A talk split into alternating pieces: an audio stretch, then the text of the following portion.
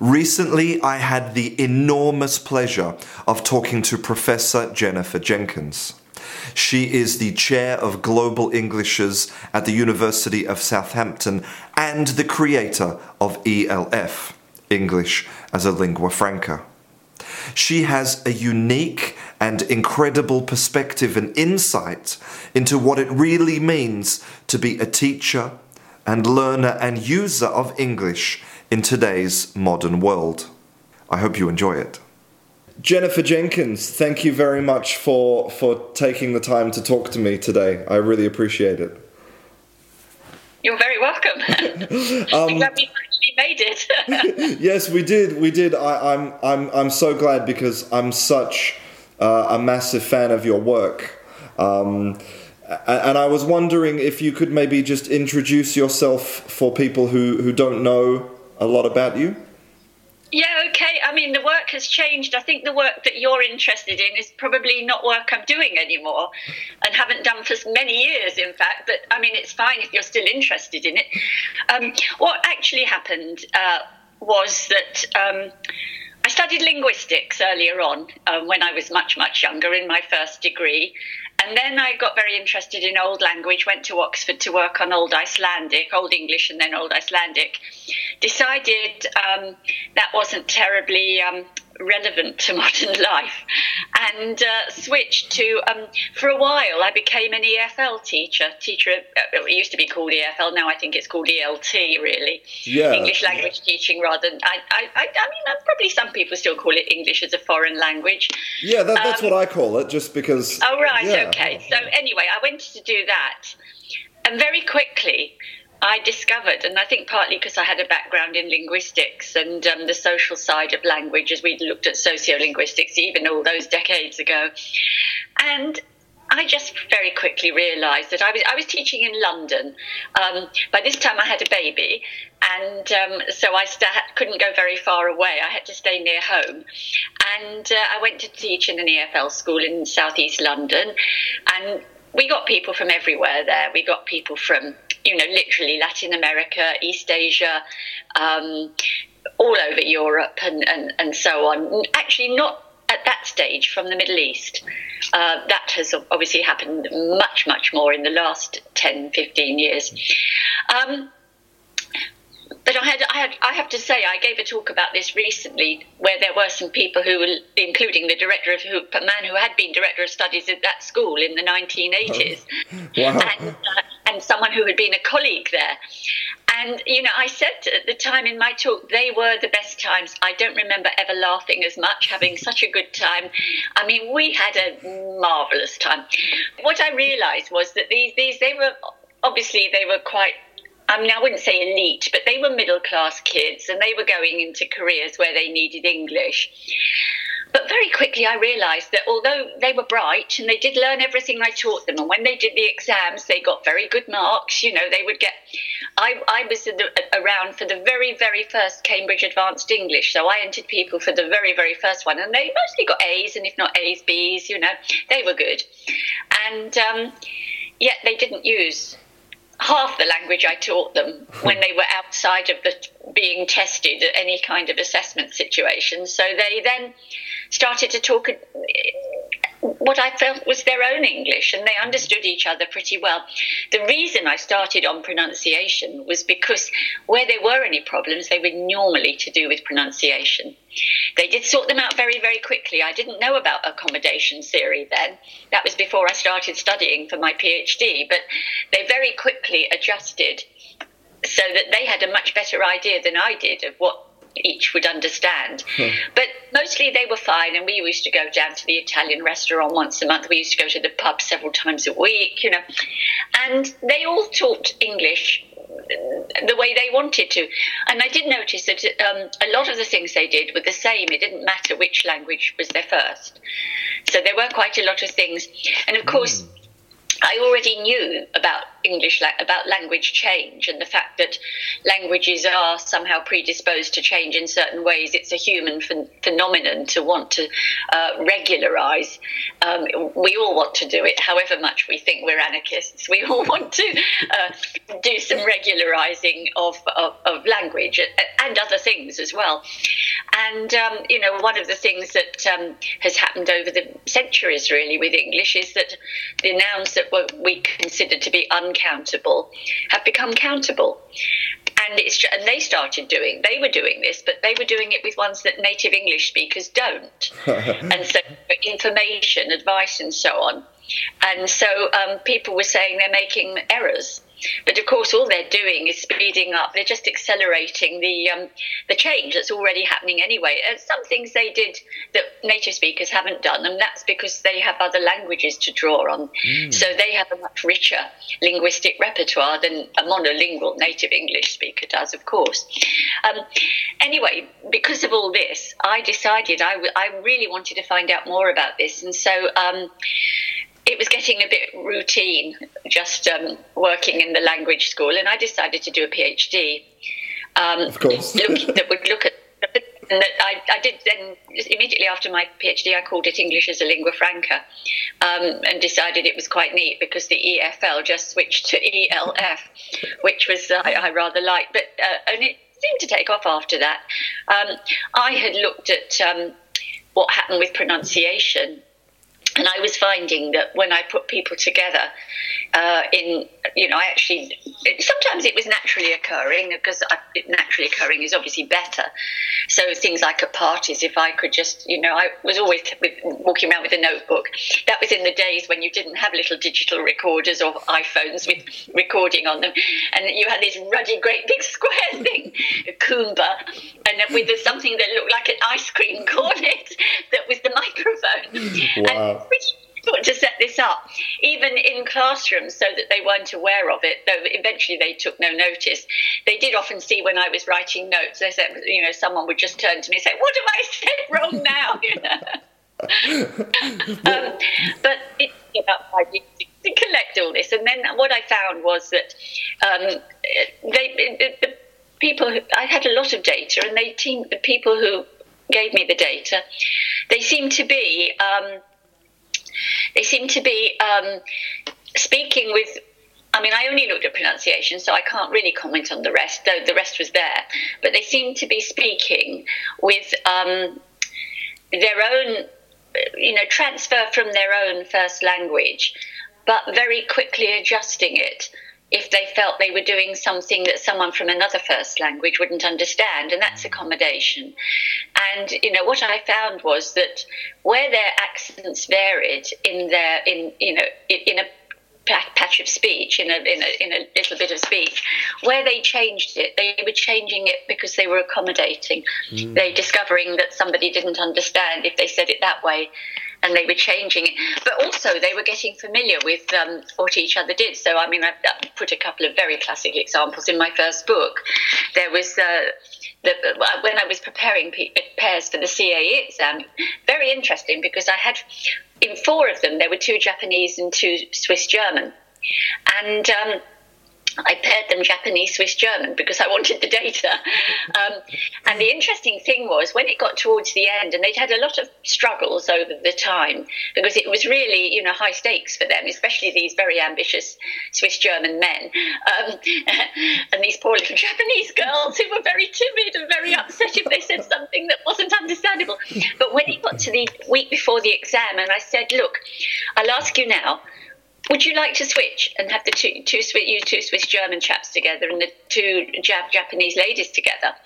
And they had heard their recordings. I always played back the recordings so they could hear what they were doing and uh, so I could talk to them about it. They could explain it.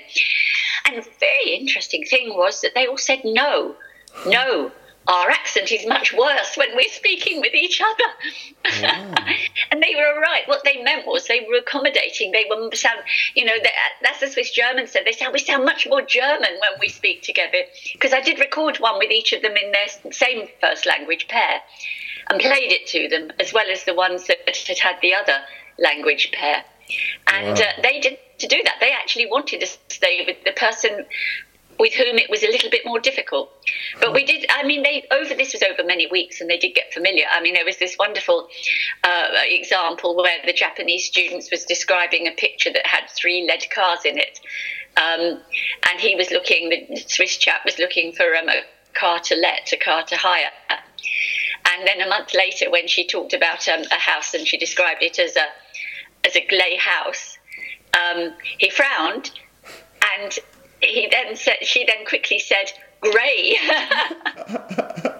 and when I talked with them, went through it with them afterwards, and he said, "Yeah, I know she always gets her L's and R's wrong," and I had started to realise that's what she meant before she said it. wow. Well, I mean, this this is how I first came across your work is is the work that you did with with EL, uh, English as a lingua franca and and pronunciation, and you published yeah. that that ELF pronunciation guide, which was basically almost like a condensed version. Well, this is how I viewed it as a teacher, right? Like but you mean the, the lingua franca core? Yes, exactly the core. The lingua franca core, yeah. Yeah, and and for me, uh, when I saw it, I was like, yes, this this is exactly the kind of materials that, that we need as teachers. We, you know, there's no point trying to teach an no. intermediate student about um, about how to, to, to link all of their sounds together because they're just not. It's just not something that you can teach and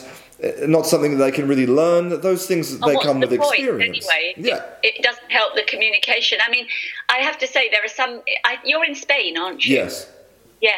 I mean, do you have you heard of Robin Walker? Uh, I haven't, no. He produced a teacher's handbook based on the lingua franca core, and it does seem that he has always worked in Spain. He's there now, still decades later. But you know, the, the feeling was that in Spain, people took very well, very quickly to this. This it, it, seemed to be that some in some countries they take better to it than others, but in in Spain, it was very, very well received by those who came into contact with the ideas. Well, I mean, I don't know why anybody would not want to follow a guide that that's you know that's that comes from empirical investigations well, that, that is a sort of clear you know it's like a clear guide to, to the important sounds in english. It's like uh, it, it, to me it's it's an amazing piece of work anyway. So so thank you for that. well that's very kind of you. I mean i think that i mean quite a few people have tried replicating it try to see whether they get the same sorts of findings. Yeah. I think the word stress thing is a bit of a grey area. I think it's not always clear whether how much because you know there, there is the sort of slight anomaly with word stress and um, nuclear stress or tonic stress yeah. because um, you know if, if it's not on the on the stress in the word and then you, you're saying or I'm saying nuclear stress is quite important. Um, the question is what happens if when that is on the wrong part, well, for the, for British English or native English, the wrong. But you know, British because American and British are often on completely different syllables. Yes, you have yes. A, you know, the word detail in British English is detail in in in America. I mean, there are many many examples of that. Yeah, exactly, exactly. And, and uh, so um, it's not, you can't even talk about native English word stress. You can only talk about British uh, or well, American or well, well, th- this is the thing, and, and, and I know at the beginning of this conversation you said that um, I'm I'm interested in, in your earlier work, and I am, but but I'm also probably even more interested in, in your more recent work, um, especially when it comes to because I know that you've moved more from more from an investigative sort of um, like a research and publication, you've moved, well, it says on your website you've moved more towards higher policy, right? So maybe trying yeah. to, to make policy changes. It's still empirical work. I mean, okay. it's still been empirical work, but it's not been looking at linguistic features. Okay. It's been looking at issues, socio-linguistic issues, which I am. I mean, my interest in, in, in anything to do with accent was all pronunciation and phonology, phonetics. It was never in those for their own sake. I'm not a phonetician, and I've never been interested in just looking at those sorts of things. Um, I've always been interested in the social side of accent rather than in um, just you know how people produce the sound or how it travels in the airwaves or whatever, or in auditory phonetics, how people receive it. You know, I'm not particularly interested in those at all. I'm interested in the social side of accent. Yeah. Um, and so I was particularly interested in the social side of accent in English as a lingua franca. Um, and uh, as well as you know initially the intelligibility but then i moved from that into looking at much more to do with things to do with you know the social the social side of it what yeah. you know how people respond to it but then i've moved i moved um, after that into um, you know having looked at the sort of whole attitudes business, I was interested in the whole business of, you know, what people's attitudes to non well to non-native English and particularly to English as a lingua franca. Um, which was the second book. And then after that, I got very interested in, in more to do with applications of this. And, and my main interest, because I'm in, the, I work in the in the area, is higher education. Mm. So I got very interested. It, it, was a time when more and more um, students from many other countries were partic- were travelling to to study in higher education in universities around the world, and particularly they were travelling to the UK. So in the UK, we have the highest percentage of so-called international students. I've always said I think that's a rather strange term because doesn't everybody want to be international? Why do we use it just for the people who pay the high fees? Um, but uh, and the rest are just called home, and they certainly are very home, you know, in their outlook. Most I should, probably shouldn't say this if this is going to be used, but um, in the UK, um, they probably, um, you know, and they think of the um, they'll go around correcting the English of the international students and so on, um, and think that and don't have any sense that their own English might not be the best to use in in an international setting, which of course the university is. Um, yeah. So I got very interested in that at the moment. I'm trying to actually get my own university to make changes to its um, it, what, what to have a stated language policy because they mostly don't actually state it. Mm. Um, and uh, and then to make changes to, to make it because you can't call yourself international and then carry on operating on national lines as you did 30 years ago. Mm. And that's what we've got.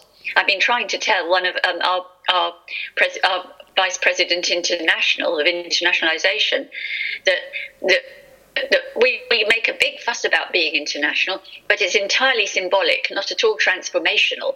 Hmm. I mean, we've got to, we've got to move away from, from just symbols of, of, of, of internationalization to actually transforming what goes on.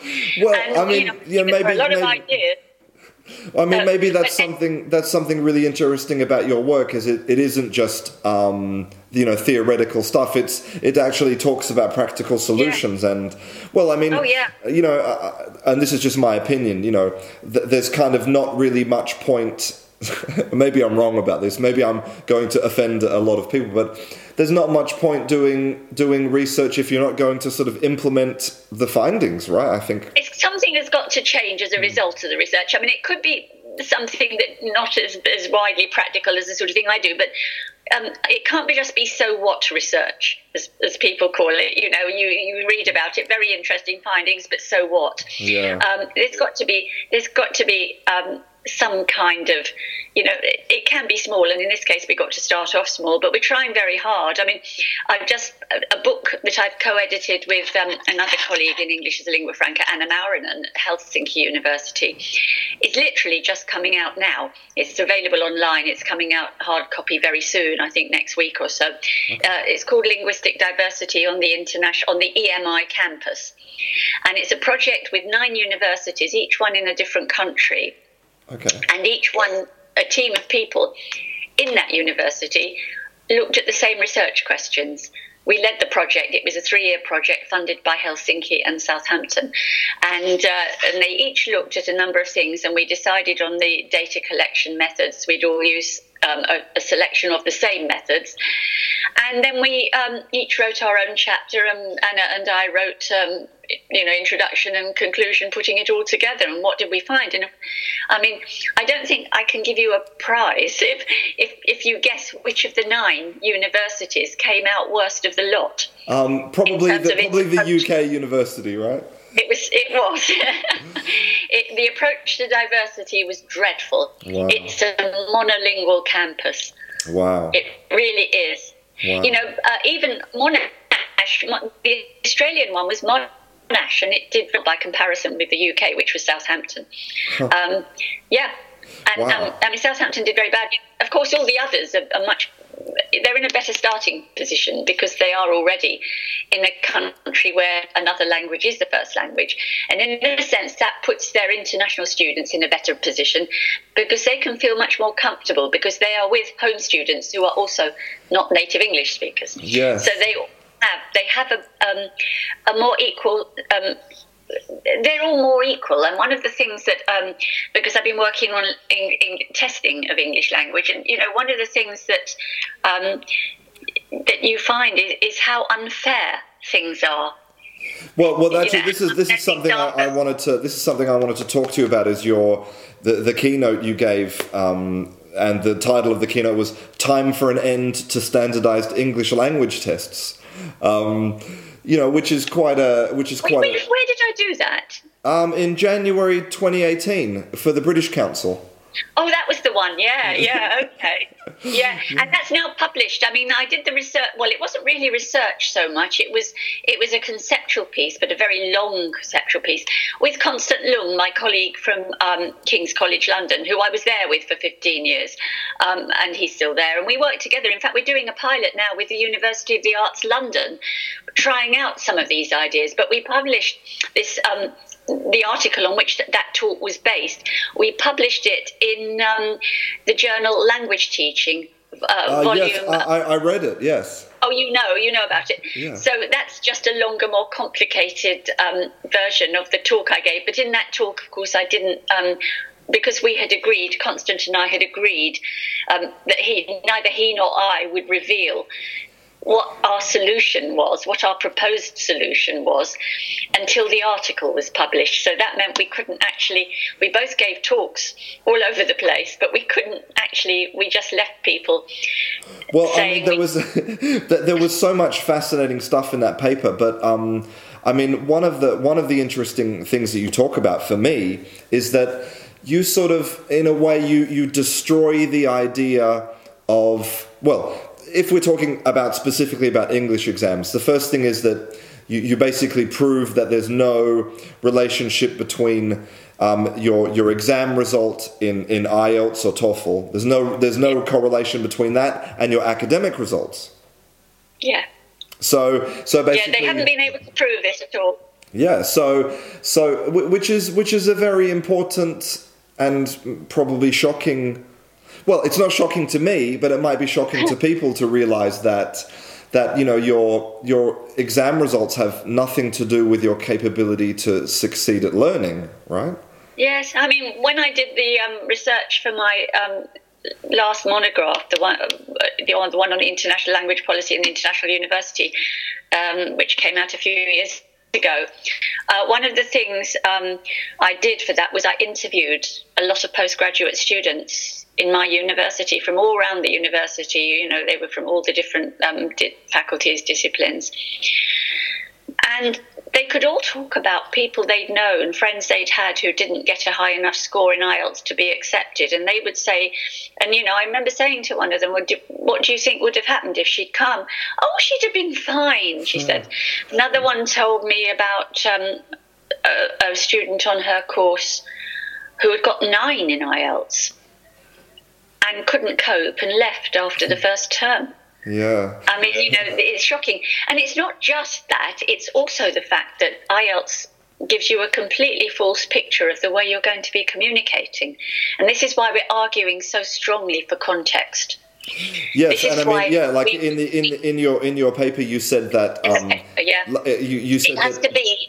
It has to be um, the kind of English that's going to be, and other languages that will be used when they get there. And the only people that know that are the, the people who work there in, in the, on the courses that the students applying for. And the only people who know whether they can manage it or not will be the student if they have materials to look at. Mm. And between them, between the staff and the students, they can decide um, together whether somebody it's a time consuming business, but it's it's going to it would be a lot more effective so, yeah, well, um, well, well, that's right. I mean, I mean, for, for me, one one very telling thing about the IELTS exam is because you know they publish the results of the exam every year, and you'll see that people who who who put that English is their first language, so basically native English speakers, actually do worse in IELTS than than for example Germans.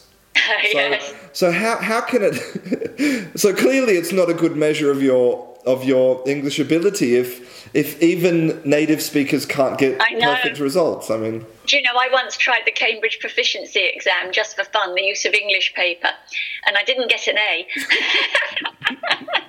it's crazy. I have a plus honours degree in English language. You know?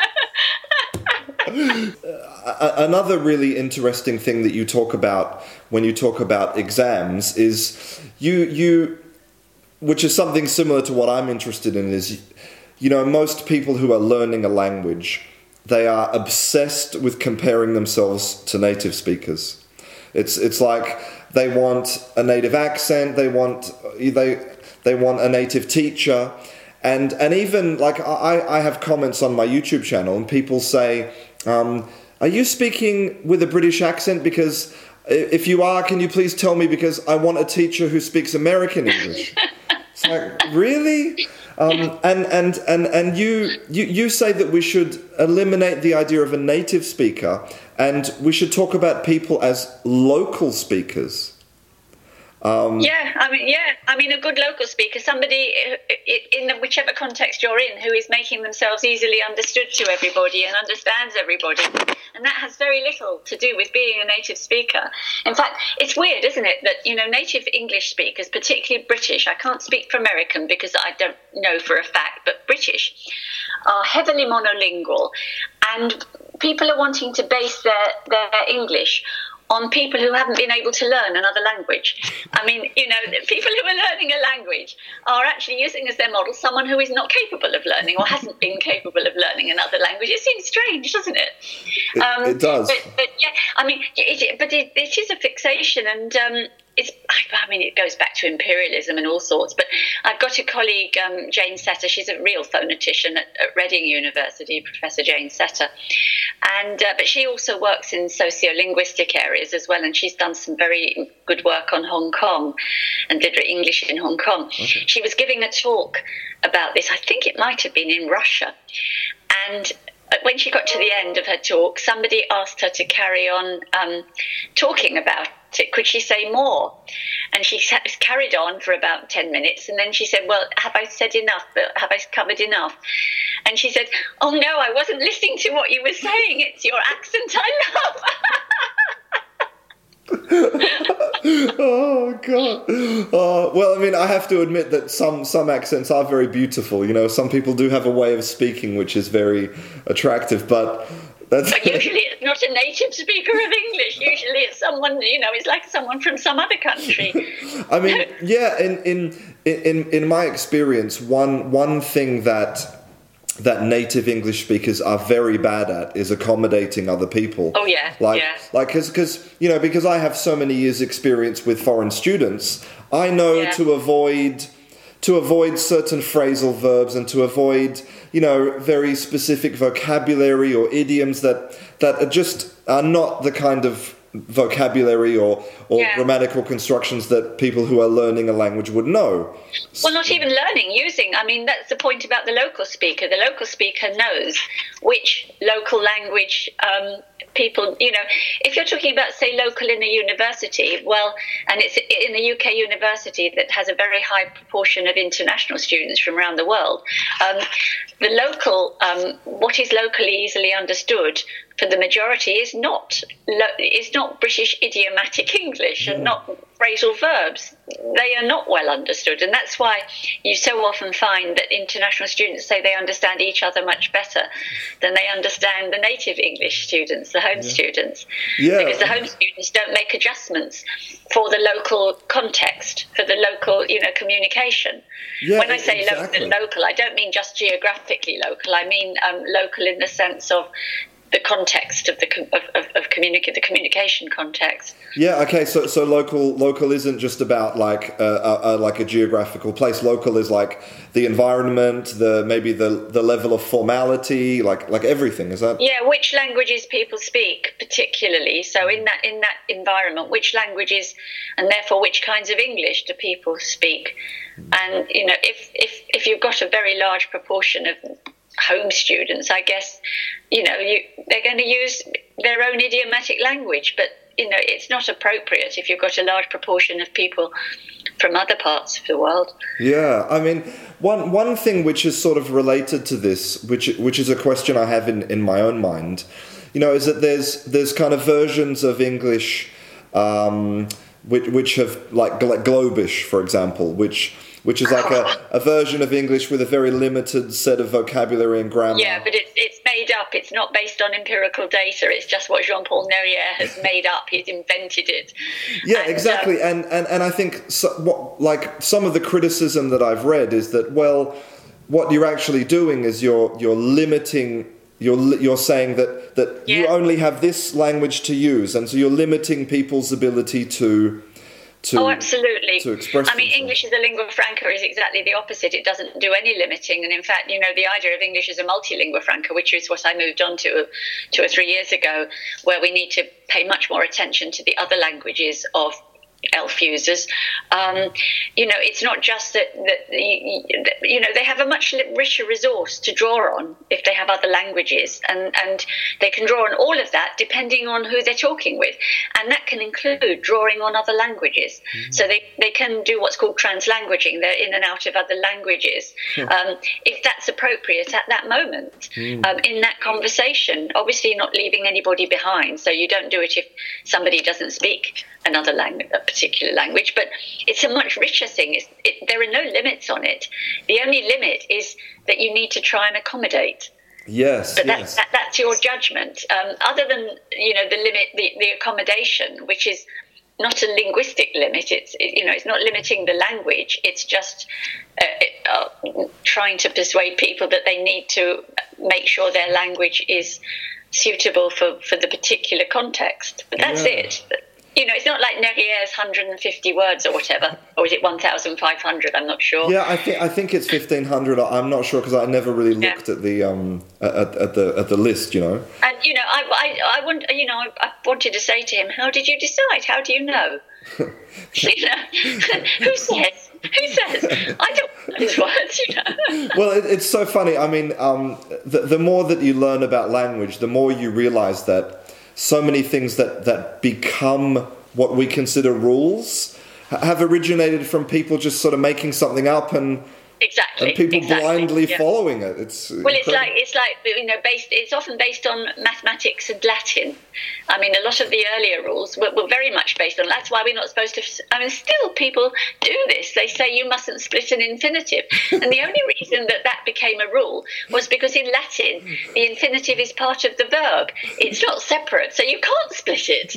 You know do something is one word you know uh, you know it's incredible, isn't it? It's incredible, and and even you know if you look at the some of the famous style guides like Strunk and White, you know, oh, and, and you know they're just a couple of guys who just made up some stuff that yeah. they personally and, and liked. The and then, the double negative based on mass, two negatives make a positive. Yeah, but Chaucer would use two or three in a sentence. So did Shakespeare. You know, nobody's criticised them, and Jane Austen did as well. You yeah. know, I mean, it just reinforces the negativity of the point. Yes, um, yes, exactly. Yeah, because it became associated with um, sort of socially uh, lower class people um, it, it's very it, it really is ostracized and stigmatized even.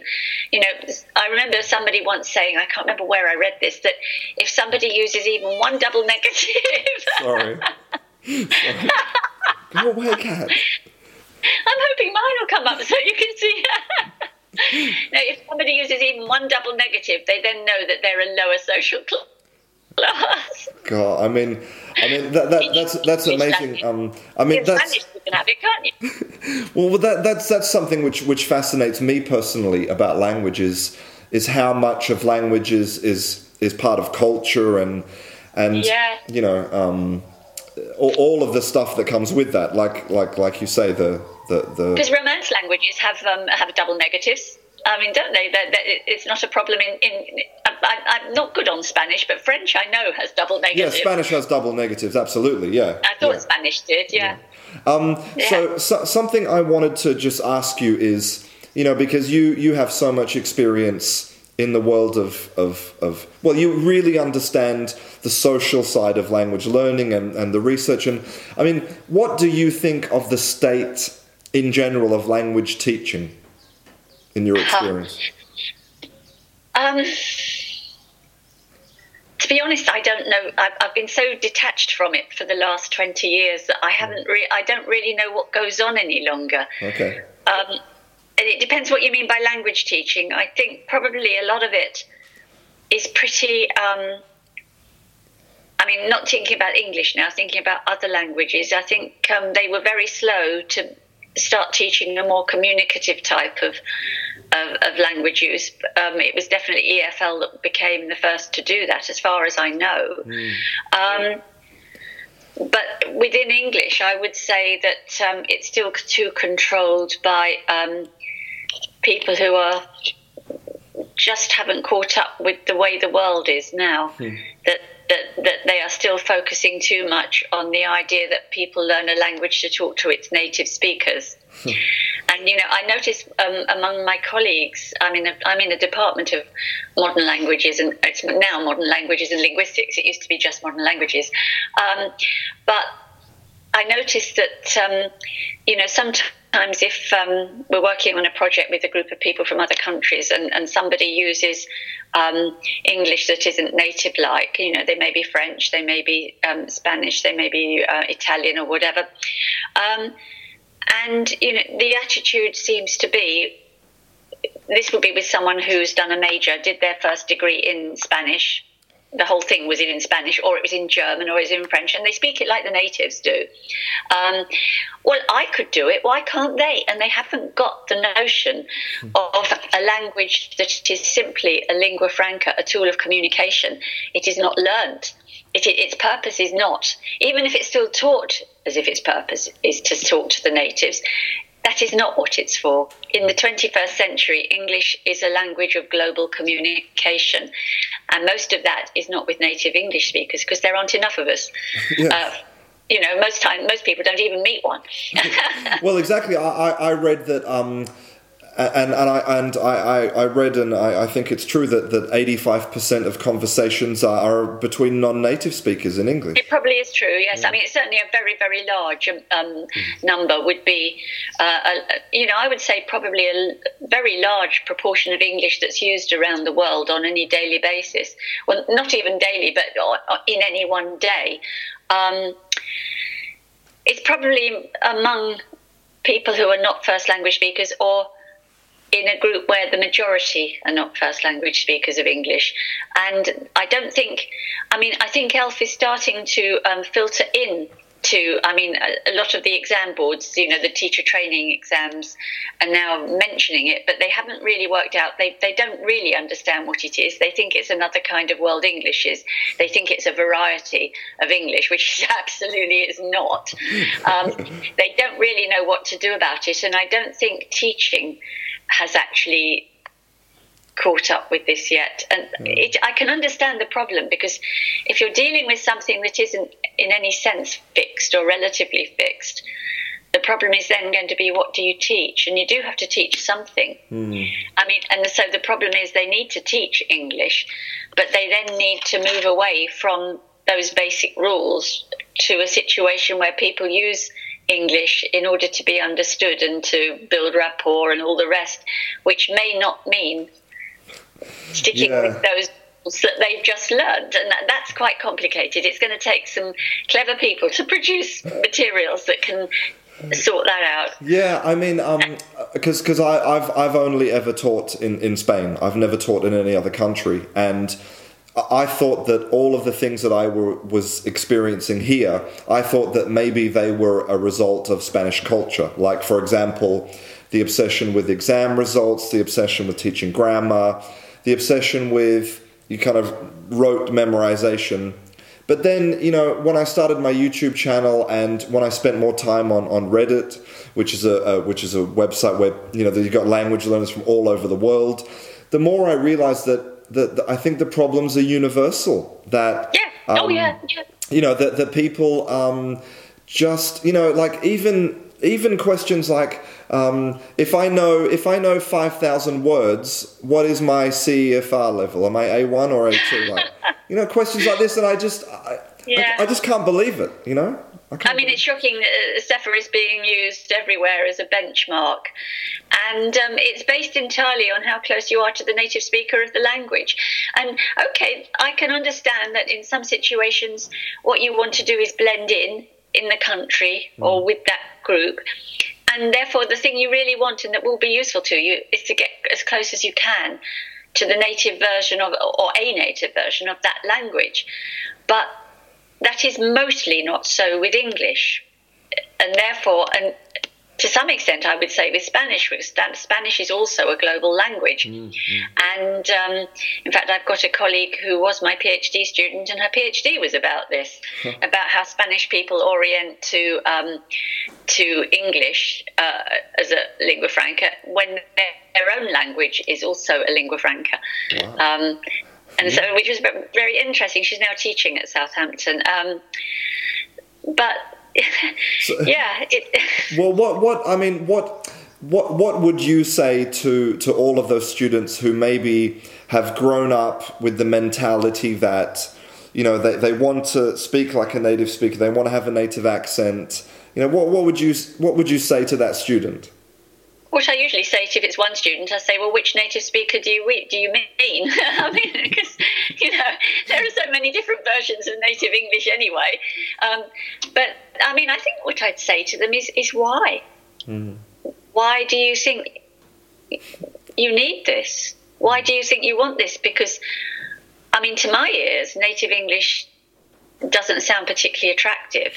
It, that is a totally personal attitude and judgment. I mean, you know, there is no such thing as a beautiful language and an ugly language. It's all in the ears of the of, of the hearer, uh, and um, you know, everybody hears differently. But I would just say, you know, that they should they should think about where they're using their English or where they will be using their English and think about how people in those situations are using English and whether native English is actually going to be particularly helpful or not. And if not, um, do they still want it, or you know, what is the reason for wanting it? Is it just to show that they can do it because it shows the level of attainment, or what? Well, I think probably because um, because their, their teachers, you know, um, Yeah. tell them that, that that's you know that, that that's the objective, right? That if if you if you can speak like a native speaker, then then you win, right? It's over, right? Like, you know. And I, I mean, I think they need to know things like that. Most native English speakers are monolingual, um, and you know, don't aren't able to draw on other languages. They need to know that most native speakers of English are not very good at talking, um, making themselves understood, or at understanding. You know, in situations where people come from a range of backgrounds, language backgrounds, um, and that actually, when you look at at research you, what you find is that non-native English speakers are generally much more competent in terms of communication skills. yeah. They communicate better. It's it's it's incredible, and um, you know, is it? Do you, do you think it's just a question of of, of marketing? Like how how did um, how did native English speakers achieve this kind of status? You know, um, Yeah, I mean, well, there have already been all sorts of books about the native speaker and the myth of the native speaker and so on. And uh, you know, I think probably in, rather than rather than um, uh, attacking the native speaker myth because it is a myth, the best thing. oh god, would be um, would a person who comes up with a course that can actually demonstrate how you know that, that will actually enable teachers to teach their students English to use it as a lingua franca, and which, as part of that course, can demonstrate that native English is not as useful as lingua franca, which is not native but has aspects of native English in it. The person who can do that, I think, is going to become a millionaire. even more, like those books that people, first books, you know, the first Headway books and all those ones to go really communicative.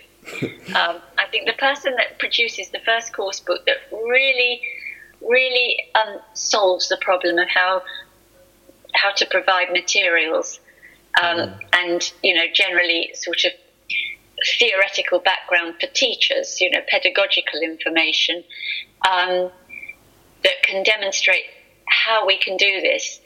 Preferably not targeting any one language, but giving scope.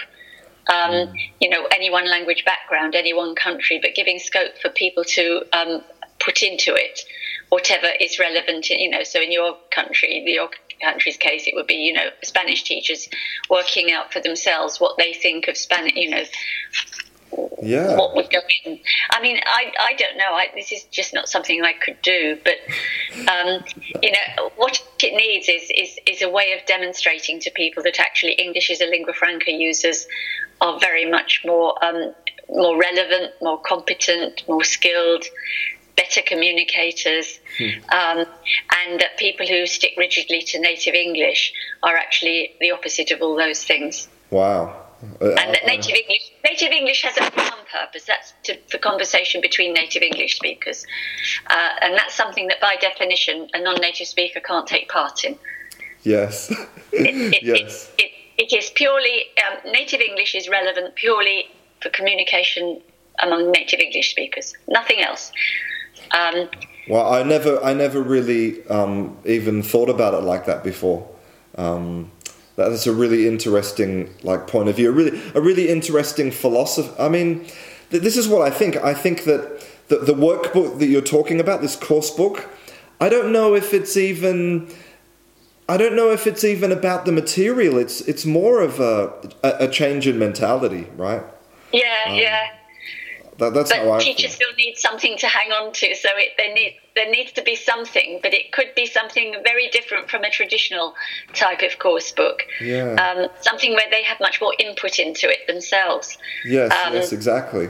Um, based on their own knowledge of their own setting and their own students. But yeah, yeah. yeah. Like like the, like like you were saying about being a local a local maybe yeah, like you have a local speaker and a local teacher. Yeah, they're the local speaker. Well, um, um, just, just just one just one one. If we could just go back just a little bit to talk a little bit more about exams, because uh, because uh, because th- there are so many students who who use exams as the only way that they have to measure the only way that's important to them to measure their English ability. It's like, you know, I got the B2, I'm a B2, I'm B2, you know, it's like, yeah. or, yeah. or, or, or, as you said before, you know, students who maybe, um, who want to go to university, but they don't get the result they need, so they can't have that opportunity. So the exam, you know, basically so much, for some students, so much of, of everything they do revolves around exams. Yeah. I mean, what, you know, what, what do you think needs to change about that? Well, unfortunately, they have to pass these exams to get into their next stage. So whatever it is, whether it's to get into university or get into a particular job or whatever, they they have to have these. And until we can persuade the exam boards to change their approach, um, the students will have to do this. But you know what? So it, it's this really is a top down thing, mm. um, where we're working very hard. I mean, Constant and I, and Constant has been doing a lot of uh, talks with the British Council recently and so on. And we are trying very hard to persuade them that, that the exams need to change. Um, and they are starting to listen. I mean, they are starting to um, get involved in, in what we've written and what we're saying wow. in talks and so on. They are actually getting interested in this, and um, you know, so as long as we show that they're not, going, you know, that there is a place for them in, you know, being consultants to the new styles of exam and so on, as long as we can. Um, not say we think that they just need to be thrown out altogether. Um, I hope that the exam boards, you know, particularly um, Cambridge, whatever, whatever it calls itself these days, it changes its name pretty much every year these days. I think it's called Cambridge English Assessment, is it? Oh, probably. When I yes, started, yes. it was Upple, and then it changed, and then it changed again, and I don't know, but whatever it's called, the one that does IELTS and all the Cambridge exams. And then there's Trinity, and then there are others there's the, the CEFA, I think, is a British Council thing, isn't it? Yeah, well, I mean, I mean, this is because when when I saw that you'd given a keynote, and the keynote was called "Time for an End to Standardized English Tests," and, and, it was hosted by the British Council, who are involved in IELTS. I thought, well, how was, is this possible? well, they didn't know. They they only asked me as the keynote. They didn't know what I was going to talk about. quite awkward because um, I, I, I, you know, I. It was the British Council and and and Thailand, uh, the Thai University, uh, Kasetsart, and, and between them were, were funding this workshop um, for 30 people, 15 Thais and 15 Brits who are all interested in this field to um, not testing necessarily, but English as a lingua franca in, in Asia or Southeast Asia um, to go and, and, and have this week. They didn't know. I mean, I gave my title quite late, but I was assured I was doing the opening plenary, and then the um, my Thai counterpart was going to do one the next day. Um, and I was assured that they there was one, only one person from the British Council who was there to welcome everybody and introduce it. But in previous years, he had always then left. And I was assured he would leave because um, there were things I was going to say that I wouldn't want to have said in front of the British Council. So he did it all. And then we were having a short break, whereupon he came over to me and said, I'm really looking forward to your talk. so I then had to very quickly go onto the on, on my computer and remove some of my talk. oh my god! Wow. But I mean, that sat on the edge of his seat right through, you know, sort of listening to every word of it. You know? I mean, you you have um, uh, you you have a lot of uh, well, what's the word? A lot of uh, chutzpah to sort of to sort of to. I, I admire that. That's that's a, that's a beautiful thing. But you know, at my stage in my career, it doesn't really matter. You know, if I offend people, it doesn't matter because I don't need them to help my career. no, no, sure, I get it. You, you're, Nothing you're... I do is going to change my CV in any in any way. I mean, my CV is my CV, and it doesn't really matter what I do. So, it... in the in the, the the field that you work in, how how sort of alone do you feel? I mean, how how many people working in in you know like the the teaching and exams how many people share your your philosophy? Are, are, you an outsider? Well when i started i mean people thought i was completely mad. I mean you know they really did. You know what on earth are you going to why would you do that for a phd sort of thing? It really was you know um, wow. And, and for quite a while after i finished it and started work giving talks well, even while I was doing the PhD, I gave talks, but people got very interested very quickly. People do like something new, mm. and even though it had its enemies, both it had it, it was it, it was ironic really. It had enemies from world Englishes who look at varieties like Indian English and Singapore English and so on, and they didn't like it because they didn't like this idea that there was this phenomenon that basically might sort of somehow damage them because it's looking at you know the sorts of things we're talking about in ELF could look as like errors. And then you know they're not fixed they're not fixed like you know they, they could describe indian english. On the other hand it was elt who disliked it because they said the opposite reason um, the world englishes people thought we were coming up with some monolithic version of the to compete with World Englishes, ELT thought we were saying anything goes, and so we were right in the middle.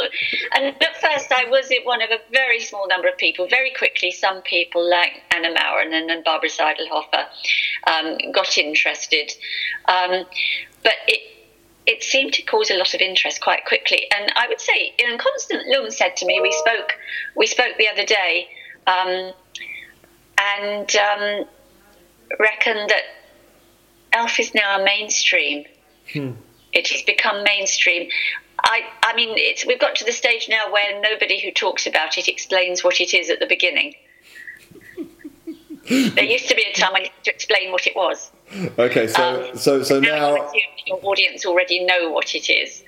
Um, but I don't feel. I mean, I'm surrounded. I've got lots of people at Southampton in the Centre for Global Englishes that I set up some years back, uh, who are all very interested. We get loads of PhD students wow. um, coming from all over the world to do PhDs in our centre, in the in the field, and um, I've got colleagues all over.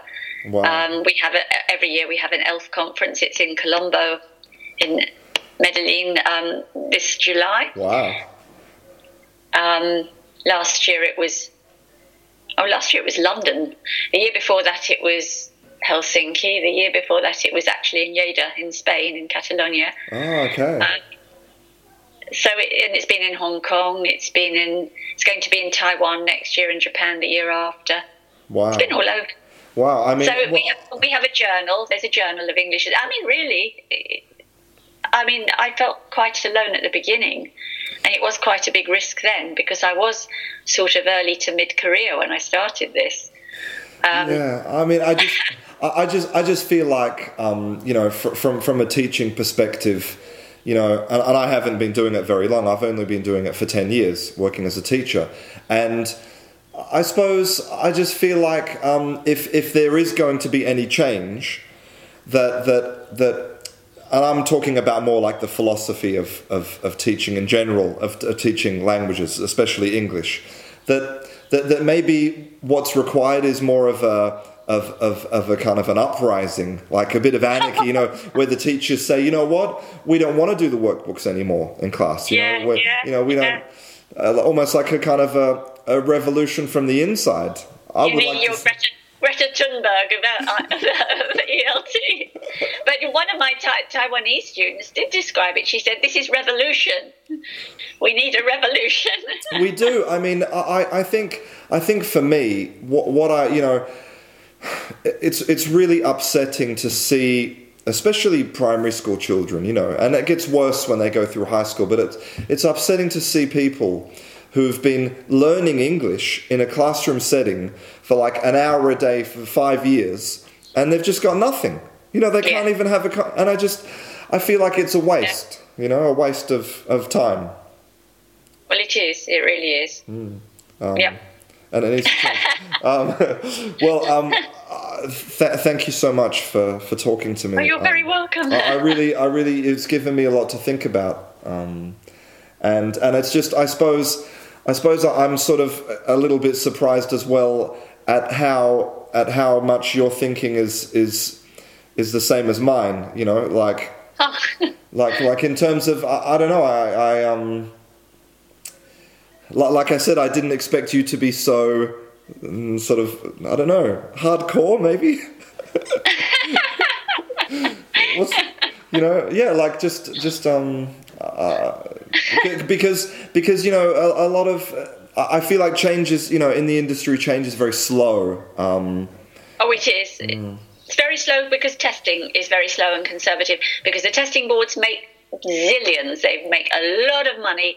They don't want to risk losing that money, and because they are in charge of the tests, everybody has to um, conform in order for their students to pass the tests. So that's why we have to get the testers to change. Mm, wow. Okay. Well, um, yeah, it's re- it's really given me a lot to think about, and um, and and I'd be um, well, I'd be interested in um, in in having a crack, having a crack at trying to, to create some some teaching resources that that, that yeah, could do. to Definitely. incite revolution. Absolutely, yes. I hope that that conversation is a reminder that two of the key things that we use to measure success in English learning, which are to be like a native speaker and to pass that exam, are wrong.